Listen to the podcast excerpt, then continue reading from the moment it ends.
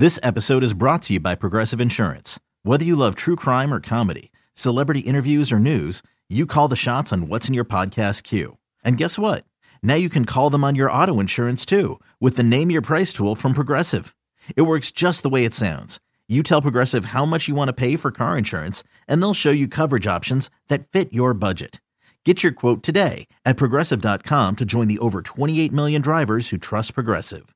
Progressive Casualty Insurance Company and Affiliates. Price and coverage match limited by state law.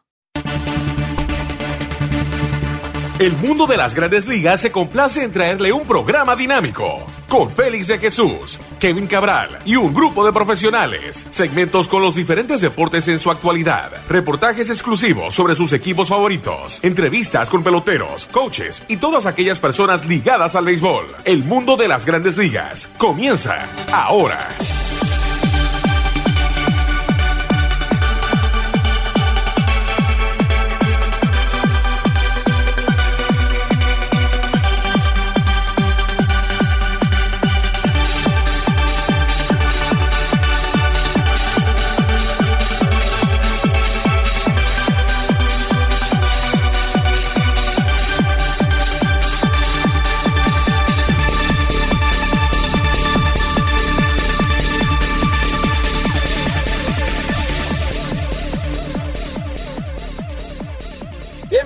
A otra emisión de su programa El Mundo de las Grandes Ligas por sus portales M L B punto com y las mayores punto com.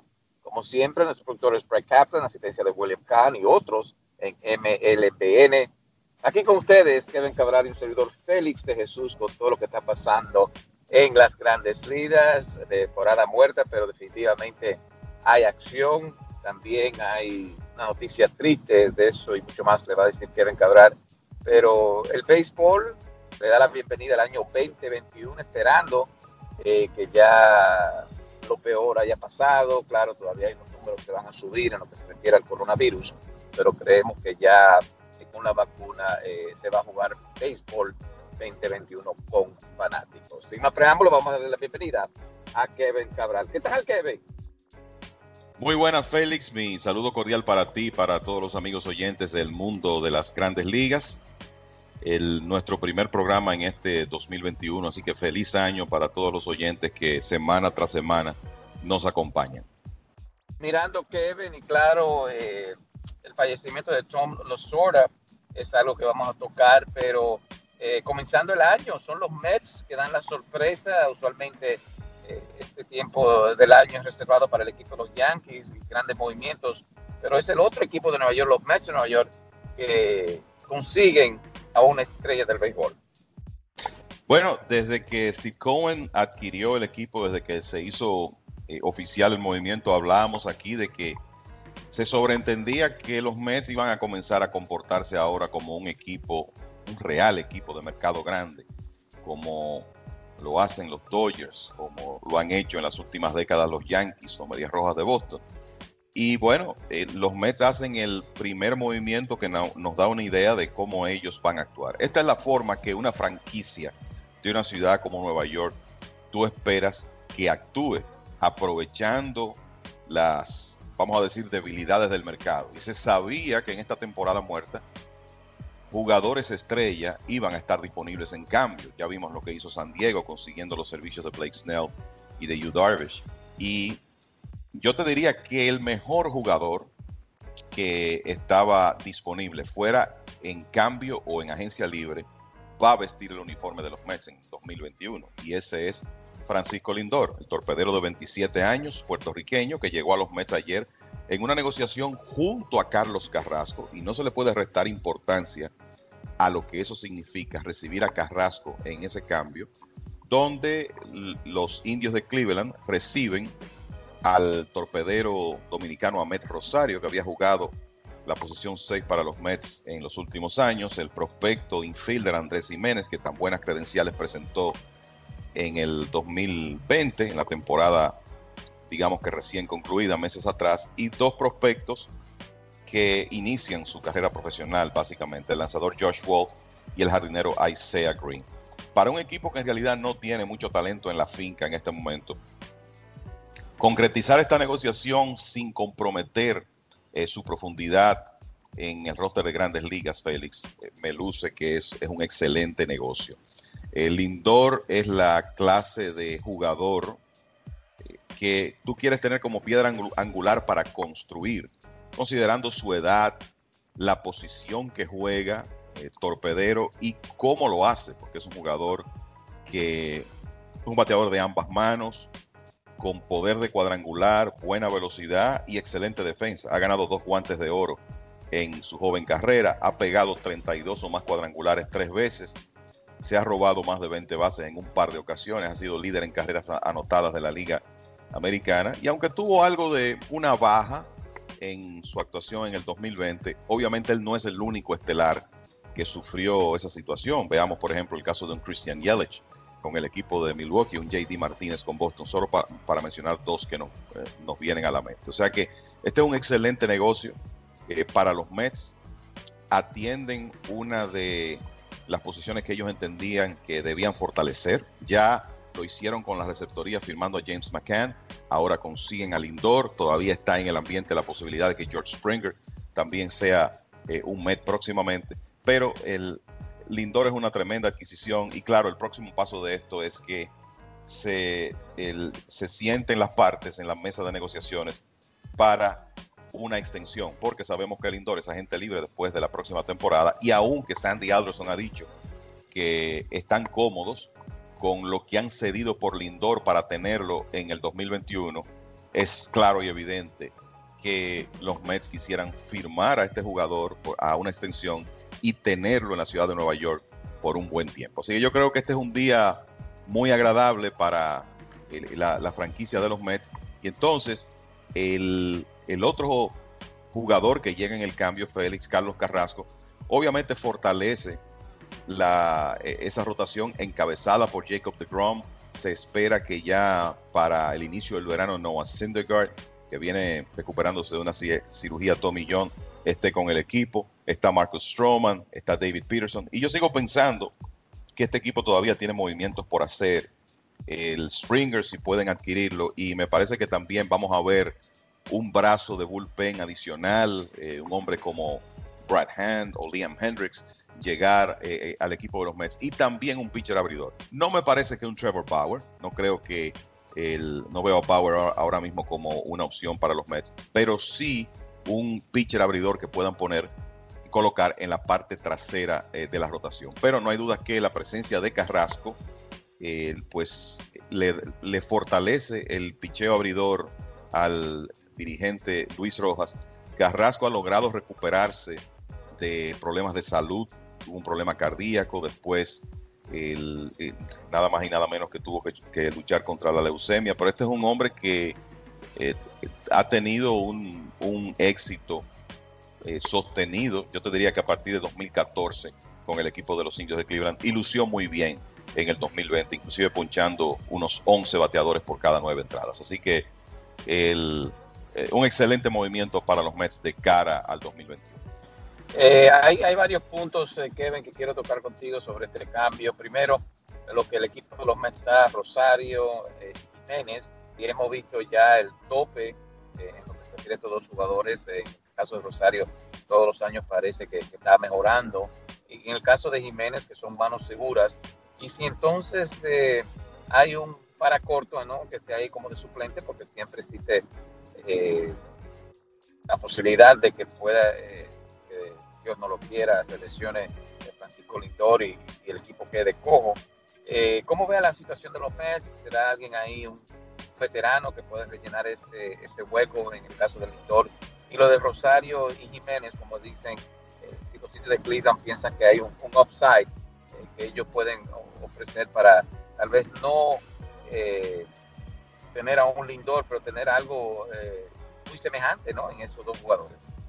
Mira, yo creo que hay upside con los dos. Eh, Amed Rosario en dos mil diecinueve tuvo una buena temporada, eh, bateando cerca de dos noventa y sumando más de cincuenta extra bases, treinta dobles, siete triples, setenta y dos carreras impulsadas. Y me parece que en ese año jugó eh, una defensa en el, en el campo corto que vamos a decir que él pudo mejorar en la segunda mitad de temporada. Creo que en los Mets siempre existieron dudas sobre la habilidad de Rosario de mantenerse en, en esa posición.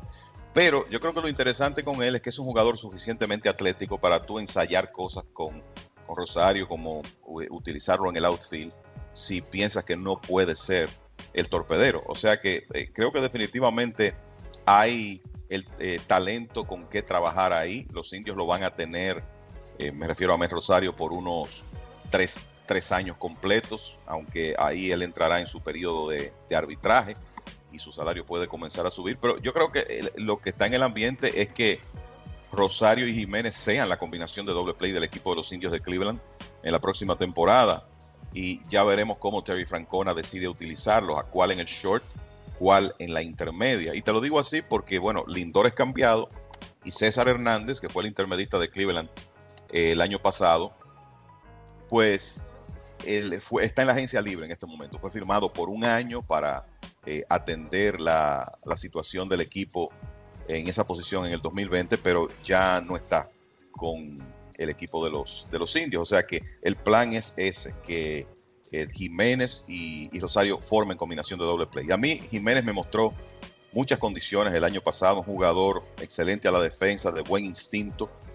No va a ser un bateador de poder, pero maneja el bate bastante bien, aporta velocidad y, el, de nuevo, muy inteligente en el terreno de juego. Y entonces ya los otros dos eh, prospectos, eso, hay un poco más de proyección ahí, son jugadores, selecciones de segunda ronda en los drafts recientes, y tendrán que, el, el, el equipo de los indios tendrá que trabajar en su sistema de ligas menores desarrollando esos jugadores para ver qué, el, qué tan importantes pueden ser en el esquema de los indios en los próximos años. En cuanto a un backup para Francisco Lindor, yo te diría que en este momento eh, la opción interna que tienen los Mets es Luis Guillorme, el jugador venezolano que ha estado ahí eh, con el conjunto en los últimos años y que es más bien un utility que un torpedero. Entonces habrá que ver si, el, en base a lo que tú estás comentando, el tema de la el cubrirte ante una lesión, pues el, el equipo de los Mets decide traer otro jugador que quizás sea más de la posición seis. Dicho sea de paso, Guillorme, que es un jugador joven, veintiséis años, se vio muy bien ofensivamente en las ocasiones en que fue utilizado el año pasado. O sea que así veo las cosas, por lo menos en este momento, pero yo creo que tenemos que asumir que el roster de los Mets para el dos mil veintiuno sigue siendo un trabajo en proceso porque vendrán otros movimientos. Eh, mirando, Kevin, y claro, el gran cambio que se hizo eh, los Mets y los Indios de Cleveland, eh, pasando Carlos Carrasco y Francisco Lindor al equipo de los Mets, Amed Rosario, Giménez, entre otros, pasan al equipo de los eh, Indios de Cleveland. Eh, pero mirando que ven, eh, al final de este año hay otros agentes libres, Carlos Correa, eh, Corey Seager, y uno pensando, ¿quién tiene la ventaja aquí? Lindor, porque sabe que los Mets eh, dieron algo para que él fuera parte de este equipo, o, o los Mets que pueden, eh, si no llegan a un contrato con Lindor, aunque muchos piensan que sí se va a llegar a una extinción, eh, son los Mets o, o, o Lindor que tiene la ventaja aquí eh, para el próximo año si es que se declara agente libre Lindor. Eh, mira, Félix, eh, es un punto interesante. No sé cómo, cómo tú lo observas. Particularmente, eh, a mí me parece que hay cierta ventaja para los Mets porque habrá una sobreoferta de torpederos. Y Lindor, cuando tú ves el paquete, y yo creo que algo que no mencioné y que es importante decir en el caso de, de Lindor, Sandy Alderson comentó algo en la conferencia de prensa que dijo, Lindor es un jugador que nos hace sonreír. Fue interesante ese comentario porque la realidad es que Francisco Lindor a mí me luce como el jugador perfecto para servir, vamos a decir, como embajador, representante de esta nueva era de los Mets. Y de ahí que para mí eh, pienso que tiene que resultar muy atractivo para Sandy Alderson, para el señor Steve Cohen, eh, tratar de, de retener a un jugador como él, joven, con unas habilidades tremendas y con este temperamento que irradia alegría y, y disfrute del, del juego. El, creo que eso es un aspecto eh, también interesantísimo del paquete que Lindor trae como jugador. Te digo que desde mi punto de vista los Mets podrían tener cierta ventaja, porque en cierta medida, dependiendo de lo que ocurra en el próximo año, habrá sobreoferta de torpederos, posiblemente, con la presencia de jugadores como Seager, eh, como Correa y otros. Eh, por ahí viene Trevor Story también en, en la agencia libre. Y quizá Lindor, si consigue un, un contrato que seguro va a ser de nueve cifras y va a tener un tres delante, o sea, yo, yo creo que la conversación va a comenzar en trescientos millones de dólares. Ah, habrá que ver eh, cuánto más de ahí. Y te digo eso porque estamos hablando de un jugador que va a competir la temporada completa de dos mil veintiuno con veintisiete años y luego cumplirá veintiocho en noviembre de dos mil veintiuno. O sea, está el factor juventud también y por eso será un contrato largo. Entonces, creo que los Mets eh, podrían tener eh, cierta ventaja. Y yo creo que el señor Cohen y Alderson tienen algo interesante que vender, que es el plan que ellos tienen. Y hay que decir, Jared Porter también, el gerente general del conjunto ahora, que es un hombre joven, El, y con una, una entiendo que una visión de futuro por los ejecutivos para los que ha trabajado Theo Epstein, Mike Hazen. Entonces, me parece que los Mets tienen algo muy interesante que, que vender, tienen el poder económico. Estamos hablando de jugar en la ciudad de Nueva York con una franquicia que va, desde mi punto de vista, a tomar otro perfil y que podría ser un perenne competidor siempre y cuando se se mejore en el aspecto de eh, ligas menores. Yo creo que ese es el gran reto que tiene el nuevo grupo de operaciones de béisbol de los Mets, eh, fortalecer eh, las ligas menores y comenzar a producir prospectos como hoy en día hacen los Dodgers, por ejemplo. Entonces yo creo que los Mets tienen un paquete atractivo que vender y que Lindor puede que se incline por firmar ahora y no tener que meterse en esa competencia de el, el mercado con otros torpederos, sobre todo porque no hay muchos equipos de mercado grande que eh, en realidad puedan invertir la cantidad de dinero que él espera de vengar en su próximo contrato. Mirando, Kevin, y no sé si te ha pasado esto por la mente, pero eh, yo me imagino que muchos fanáticos de los Mets, eh, hay que decir que hay dos clases de cambio, ¿no? Uno que le trae a un Keith Hernandez, a un Gary Carter, Mike Piazza, y ese grupo... Eh, y otros que han, no han tenido suerte, ¿no? Alomar, Baerga, eh, Bonilla, otros jugadores. ¿Ha pasado por tu mente que tal vez Lindor eh, pueda ser un fracaso en Nueva York? ¿O, o tú crees que, que a la edad que tiene y lo que ha hecho hasta ahora en las grandes ligas, eso es algo nulo? Mira, eh, nulo no es porque no hay nada absoluto, pero la realidad es que eh, yo creo que los Mets tienen una, una altísima probabilidad de que este sea un cambio de ese grupo. Yo creo que tú mencionaste los tres cambios de más relevancia a favor de los Mets en la historia de la franquicia. Traer a Keith Hernandez desde San Luis en mil novecientos ochenta y tres, eh, adquirir a Gary Carter en la temporada muerta ochenta y cuatro ochenta y cinco, en el momento en que ya, ya ese equipo estaba listo para ganar campeonatos, cosa que hicieron en mil novecientos ochenta y seis, y después la adquisición de Piazza. Creo que han sido, eh, junto con este de Lindor, los, los cambios a favor de la franquicia más eh, importantes. Y te digo a favor porque hay uno que es inolvidable, sobre todo para los que vivieron esa época, que fue cuando los Mets se involucraron en aquella disputa contractual con Tom Seaver y se atrevieron a cambiar.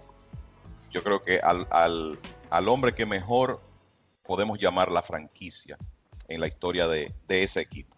Pero eh, volviendo a Lindor, cuando tú piensas en la edad, la habilidad, lo que este hombre ha hecho ya y el hecho de que él está saludable y que los años de, como dicen, su prime podrían estar por delante. Y yo creo que siempre, en el caso de la ciudad de Nueva York, tú te haces la pregunta, bueno, ¿cómo se va a adaptar a la presión de este mercado?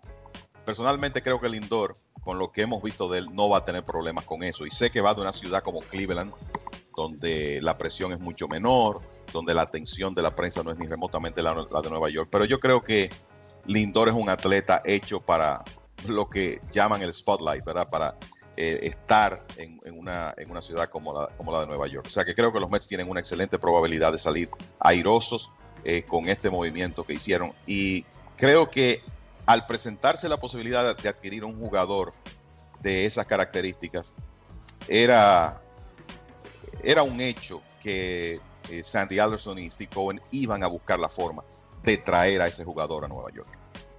Bueno, tenemos que hacer una pausa, pero al regreso tenemos que tocar los Yankees de Nueva York. ¿Qué han hecho hasta ahora? ¿Será que van a perder a D J LeMahieu? Se menciona el nombre de Luis Castillo, jugador de los Rojos de Cincinnati, posiblemente pasar a los Yankees, los otros equipos que están haciendo, eh, y también, ¿no?, el fallecimiento que nos tocó a todos, el de Tommy Lasorda también, y en las ligas internales, es muy increíble, un equipo que lo pone a ley de un partido de pasar a las finales en la República Dominicana. Eso y mucho más aquí en su programa El Mundo de las Grandes Ligas con Kevin Telly. Ya regresamos. Rompártelo, oh, oh, oh, oh. Vive ahora, disfruta el momento. Rompártelo, oh, oh, oh, oh. Vive ahora, siente, vive, bailalo. Rompártelo, rompártelo, oh, oh, rompártelo. Bueno, ya de regreso a su programa El Mundo de las Grandes Ligas por su portales en punto com y las mayores punto com. Siempre en los productores Brad Kaplan. Aquí ya, entonces, tocamos en la primera parte lo que es el tema de Francisco Lindor, que pasa al equipo eh, de los Mets. Puede ser un comienzo para varios cambios o varios agentes libres que firmen con el equipo de los Mets. Pero mirando, y claro, estamos con Kevin Cabral, eh, los Yankees aún esperan a D J LeMahieu. Se ha mencionado el, nom- el nombre de Luis Castillo, los eh, Yankees con algunos prospectos que le puede dar el equipo de los Rojos de Cincinnati.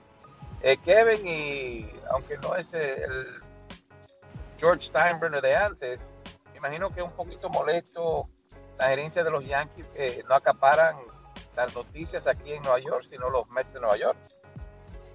De repente pone a uno a pensar en mediados de los ochenta, ¿verdad? mil novecientos ochenta y cinco, ochenta y seis, ochenta y siete, esos años cuando los Mets en realidad dominaron los titulares en la ciudad de Nueva York y tenían, eh, llegaron a tener mejor asistencia que los Yankees. Claro, estamos en otra época.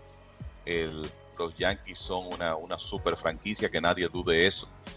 Y los Mets lo que están tratando es de, de alcanzar ese nivel, pero fue interesante ver que el día que se anuncia que los Mets adquieren a Francisco Lindor, también se anuncia que los Yankees adquirieron a Greg Allen desde los, los Padres de San Diego, un jugador que inclusive, inclusive había sido colocado para asignación por los Padres. O sea, el, ningún tipo de similitud entre, entre esos movimientos. Para los Yankees, por lo menos hasta ahora, la temporada muerta ha sido así, muerta. El, y bueno, mientras los Mets reciben a Lindor, firman, firman a James McCann, los Yankees hasta ahora adquieren a Greg Allen, están supuestamente en la carrera por los servicios de Yaciel Puig, que ni siquiera estuvo en Grandes Ligas el año pasado, firmaron a Yelich Chacín a un contrato de Liga Menor.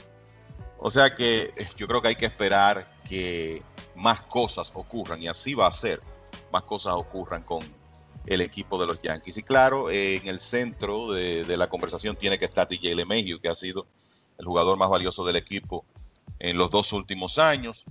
Es una situación hasta cierto punto complicada, porque LeMahieu tiene treinta y dos años de edad y uno sabe que en caso de los Yankees tener que hacer una oferta de más de cuatro años, será una preocupación para el equipo considerando cómo se manejan en esta época. El problema que tienen los Yankees es que hay otros equipos interesados en LeMahieu. Se ha mencionado a los Blue Jays de Toronto, que de repente están como en disposición de hacer grandes cosas en esta temporada muerta. Y la realidad es que yo creo que, sobre todo después de ver lo que los Mets han hecho, Félix, los Yankees no se pueden dar el lujo de perder a D J LeMahieu, aun si tienen que sobrepagar. Yo no sé si la reacción sería molestia con la adquisición de Lindor, o quizá llegar a la conclusión de que las cosas han cambiado eh, en la ciudad de Nueva York y que ahora ellos van a tener una real competencia por los titulares en la ciudad. O sea que me imagino que vamos a ver a los Yankees activarse, eh, tratar de retener a, a LeMahieu y de la misma forma tratar de fortalecer otras el, debilidades que tienen en su rostro. Esto eh, ya cierra la puerta para los Mets conseguir a Trevor Bauer. Eh, Kevin, lo mencionaste, pero mirando al picheo, eh, sería los Mets buscando más eh, a un lanzador y no quitarle mérito pero a un Odorizzi que a un eh, Trevor Bauer. O sea, en vez de ese de Grom y Bauer de uno y dos, ahora consiguen con Carrasco, no sé, un tercero tal vez, y, y ya buscando entonces a un Odorizzi para rellenar esa rotación abridora. A mí me parece que sí, te voy a decir por qué. El, el, los Mets ahora tienen que comenzar a pensar en firmar a Lindor, y está la posibilidad de George Springer, que va a ser un jugador que también eh, para firmar se va a necesitar un contrato de, de ciertas dimensiones. Y hemos dicho que la, la billetera del señor Cohen es básicamente ilimitada, pero al mismo tiempo tú sabes que hay un... lo que se llama el, lo que llaman ahora el impuesto de balance competitivo, lo que antes era el, el impuesto al lujo. Y aunque en el primer año la realidad es que lo que un equipo paga de impuesto de balance competitivo es un, es un monto que para un, una persona como Cohen no es considerable. Estamos hablando de el veinte por ciento del, del monto que el, tú te pases de la, de la nómina tope. Eh, pues hay que ver si eh, hasta qué punto los Mets quieren pasarse por mucho en un primer año. Entonces, por eso es que no necesariamente el, me parece que Bauer va a ser una opción, sino un lanzador, como tú dices, un Jacob de Grom, un, un abridor eh, que va a ser un número cuatro, número cinco, en, en una rotación que, vamos a decir, para el juego de estrellas, estaría encabezada por Jacob de Grom, Noah Syndergaard y Carlos Carrasco, si todo va bien con la, con la recuperación de Syndergaard, que parece que sí. Entonces, entiendo que el abridor será, no será Bauer, sino un, un lanzador de otro nivel y de, obviamente, menos costo. Eh, y hablando de menos costo, se ha mencionado que Luis Castillo, un gran lanzador con los Rojos de Cincinnati, que los Yankees estarían muy interesados en su servicio. Aquí uno se pregunta, Kevin, ¿qué le va a costar a los Yankees conseguir a, a Castillo, que me parece que cae como eh, un lanzador número dos en esa rotación de los Yankees ahora mismo? Imagínate, yo creo que el, el costo sería altísimo en términos de, de talento, porque resulta que Luis Castillo, los, los Yankees tendrían control de él por tres temporadas, y estamos hablando de eh, un pitcher con, que ya ha ganado quince juegos en Grandes Ligas, lo hizo en el dos mil diecinueve, y que tiene un, un stuff incuestionable, y además de eso, veintiocho años de edad eh, en este momento. Yo no, no veo una justificación para que los Rojos de Cincinnati cambien a Luis Castillo, a menos que no sea una, una negociación de esas que no se pueden rechazar. O sea, que entiendo que los Yankees solo se juntan con Castillo en este momento si sobrepagan por él en, en términos de, de material joven. No sé si van a estar dispuestos a, a hacer eso. Pero eh, yo te voy a decir algo, con lo que hemos visto de Castillo, él se ve bien en cualquier rotación eh, de Grandes Ligas, y estoy seguro que a los Yankees le encantaría tenerlo. Eh, mirando, Kevin, a lo que es eh, el fallecimiento de Tommy Lasorda, mucho que significó a, al béisbol, eh, ¿qué pensaste cuando supiste la noticia eh, de Lasorda? Bueno, eh, los, eh, la verdad es que sigue, o sea, ha sido un periodo desastroso para el béisbol en, en términos de los... las grandes figuras del deporte que han fallecido, siete miembros del Salón de la Fama en el año calendario dos mil veinte, y ahora esto de Lasorda. Yo creo que lo primero es que tenemos que entender que Lasorda tenía noventa y tres años y que había estado en un, en un periodo de declive en su salud, pero eh, no deja de ser doloroso por la figura eh, que, que desaparece para, para el béisbol. Lasorda, yo creo que se puede decir que ha sido uno de los grandes embajadores, de los mejores embajadores que este deporte ha tenido en su historia. Eh, pocas eh, personas eh, han podido vender el béisbol de la manera que Lasorda lo hizo durante, vamos a decir, toda su carrera como dirigente de Grandes Ligas. El, a los dominicanos nos tocó conocer a Tommy Lasorda antes. Yo comenzaba a ir al estadio, te puedo decir, cuando él dirigió por última vez a los Tigres del Licey en la Liga Dominicana. Pero eh, Lasorda es una figura insigne en, en el béisbol dominicano, porque definitivamente su estilo y su forma de ser contribuyó mucho a, la popu- a aumentar la popularidad, popularidad del deporte en, un, en una etapa en que el béisbol dominicano tuvo un crecimiento vertiginoso en la década de los setenta, con eh, la llegada de un jugador como Miguel Diloné, la, el, la formación de la rivalidad Águilas-Licey. Lasorda tuvo mucho que ver con eso. Entonces uno conocía, eh, en mi caso, a través de las cosas que me, me contaba mi padre, del, del estilo único, el temperamento de Lasorda, el constante optimismo. Y claro, después que llegó a Grandes Ligas, el, hay unas imágenes por ahí cuando Lasorda era coach de tercera base de en los Dodgers de Los Ángeles, la, la forma como felicitaba a los jugadores que conectaban cuadrangulares era algo, algo único, con, con aquella euforia. Y bueno, después llega a dirigir el equipo en mil novecientos setenta y siete, inmediatamente llega a la Serie Mundial, lo hace otra vez al año siguiente, Series Mundiales contra los Yankees.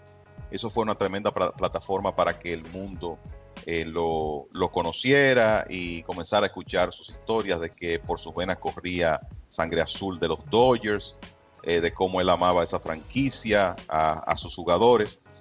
Él estaba en una ciudad, ¿verdad?, en el, en el centro del espectáculo, en Los Ángeles.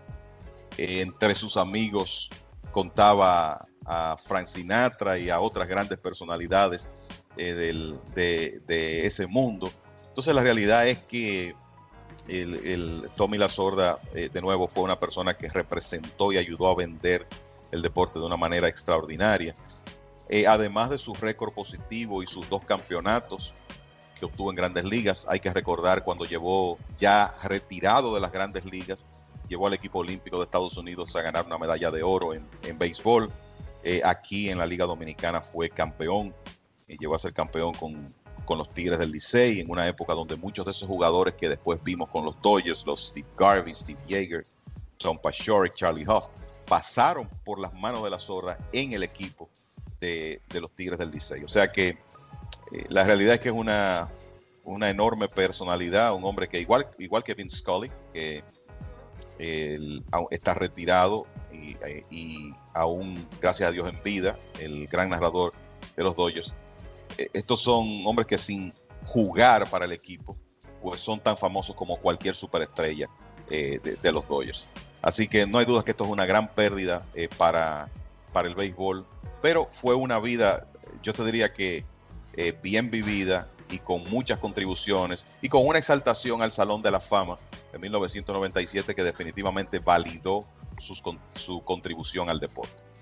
Eh, eh, y hay que hablar un poquito, Kelvin, bueno, este equipo en la República Dominicana ha remontado eh, en gran forma frente a un equipo Toros del Este, que básicamente tenía un equipo de Grandes Ligas en el terreno en República Dominicana, y podemos tocar eso un poco, a qué se debe estas tres eh, victorias al hilo de parte de las Águilas Cibaeñas sobre los Toros del Este en las semifinales. Eh, también la otra serie está bastante interesante, porque los Gigantes se tomaron una ventaja de tres a cero. ¿Quién nos puede decir lo que está pasando en la República Dominicana y, y por qué las Águilas han conseguido estas tres victorias en forma consecutiva?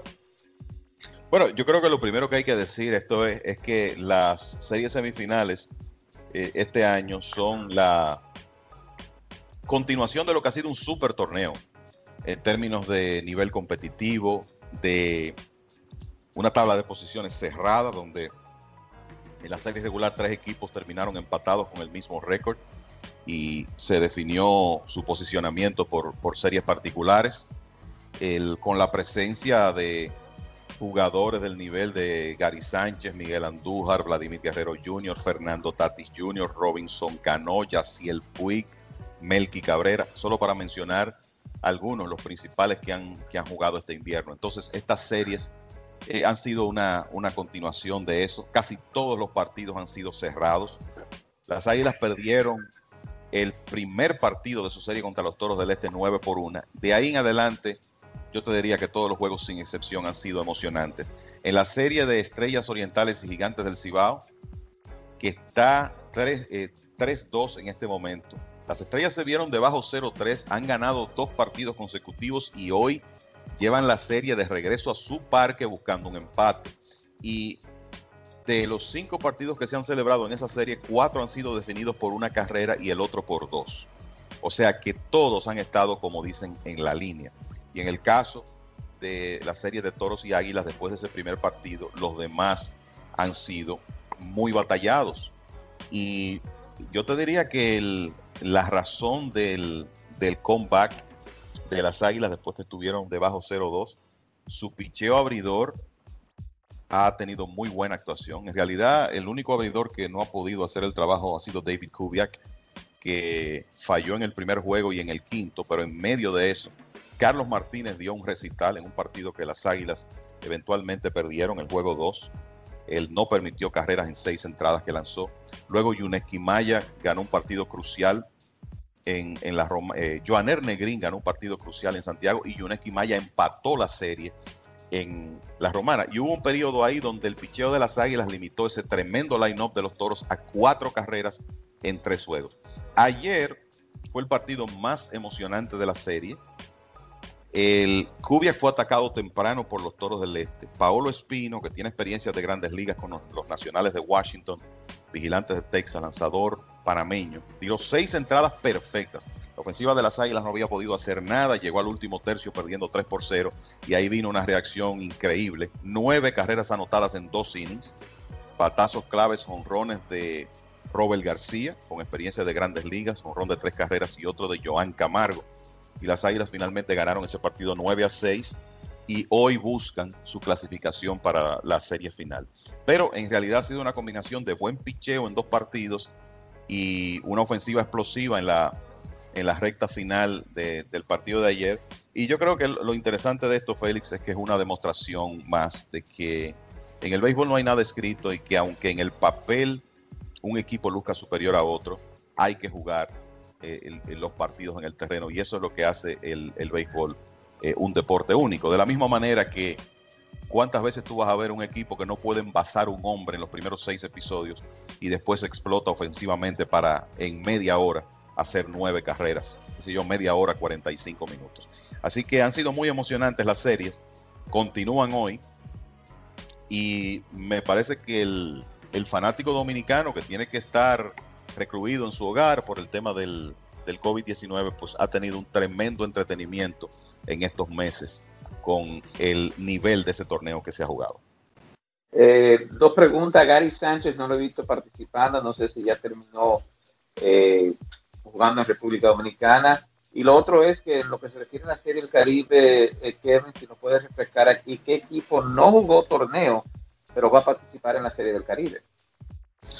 En la primera pregunta, Gary Sánchez concluyó su actuación en la serie regular, o sea, ya al concluir la serie regular, él decidió no participar más eh, con los Toros del Este. Básicamente su puesto en la alineación fue, su, fue tomado por Jermín Mercedes, un jugador de los Tigres del Licey escogido en el sorteo de reingreso antes de iniciar la, la serie semifinal. Y el, el país que va a estar en la Serie del Caribe sin celebrar torneo será Panamá.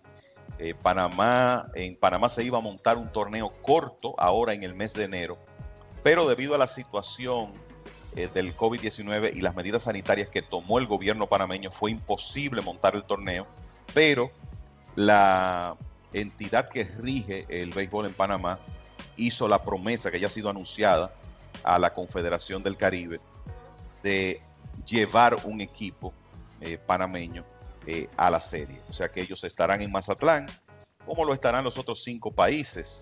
Colombia, donde ya se están jugando playoffs. De hecho, en la única liga donde todavía están en fase de series regulares en Venezuela.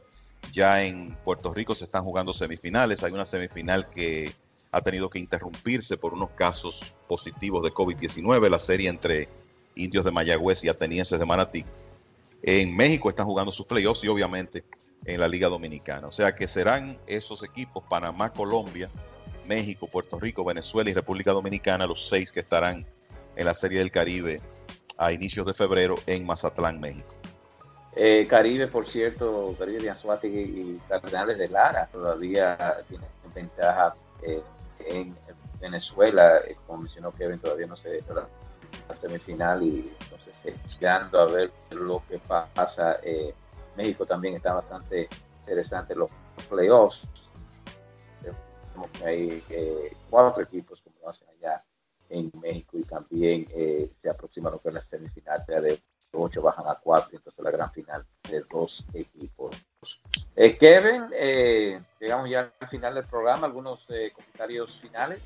Mira, yo creo que hay un tema interesante que ocurrió esta semana que hay que eh, mencionar. Major League Baseball ya anunció que por lo menos los planes de este momento es jugar una temporada de ciento sesenta y dos partidos en dos mil veintiuno y antes que eso iniciar los entrenamientos a tiempo. Sin embargo, el miércoles de esta semana se eh, ya se dio a conocer la información de que M L B le ha comunicado a los equipos de doble A y clase A que sus temporadas serán demoradas, no van a comenzar en la fecha acostumbrada. ¿Qué es lo que ocurre? Que Major League Baseball quiere limitar la presencia de jugadores en las facilidades de entrenamientos en Florida y Arizona. Y por ese motivo, los jugadores de niveles doble A y clase A esperarán a que los jugadores de grandes ligas y de triple A salgan de los campos de entrenamiento para iniciar la temporada y entonces entrarán ellos, con la, la consecuencia de que las temporadas de doble A y clase A comenzarán tarde. También, una, en la misma información, el Major League Baseball le comunicó a los equipos de Liga Menor que sus calendarios van a correr hasta el tres de octubre. Eso quiere decir que la temporada de esas ligas va a terminar un mes más tarde de lo normal. normal eh, lo normal es que concluyan en septiembre, será ahora en octubre. Así que esos son los planes que se están haciendo con relación a ligas menores. Lo importante aquí es que por lo menos hasta ahora se está pensando jugar temporadas completas, tanto en grandes ligas como en ligas menores, solo que en el caso de las más bajas, ter- la temporada terminará en una fecha posterior. Bastante interesante entonces sigue el béisbol. Eh, ya vamos a ver si la próxima semana hay algunos países que firmen aquí, eh, Real Muto y otros jugadores ahí que esperan, Bravo Power, esperan firmar con los equipos, eh, pero interesante lo que está pasando en el béisbol. Bueno, ha sido un placer trabajar para ustedes de parte de la producción, Brett Kaplan, William Kahn y todos en M L P N.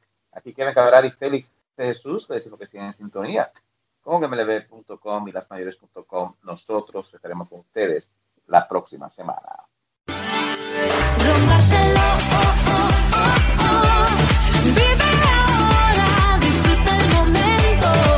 Rompártelo, oh, oh, oh, oh. Vive ahora, siente, vive, báilalo. Rompártelo, rompártelo, oh, oh, rompártelo.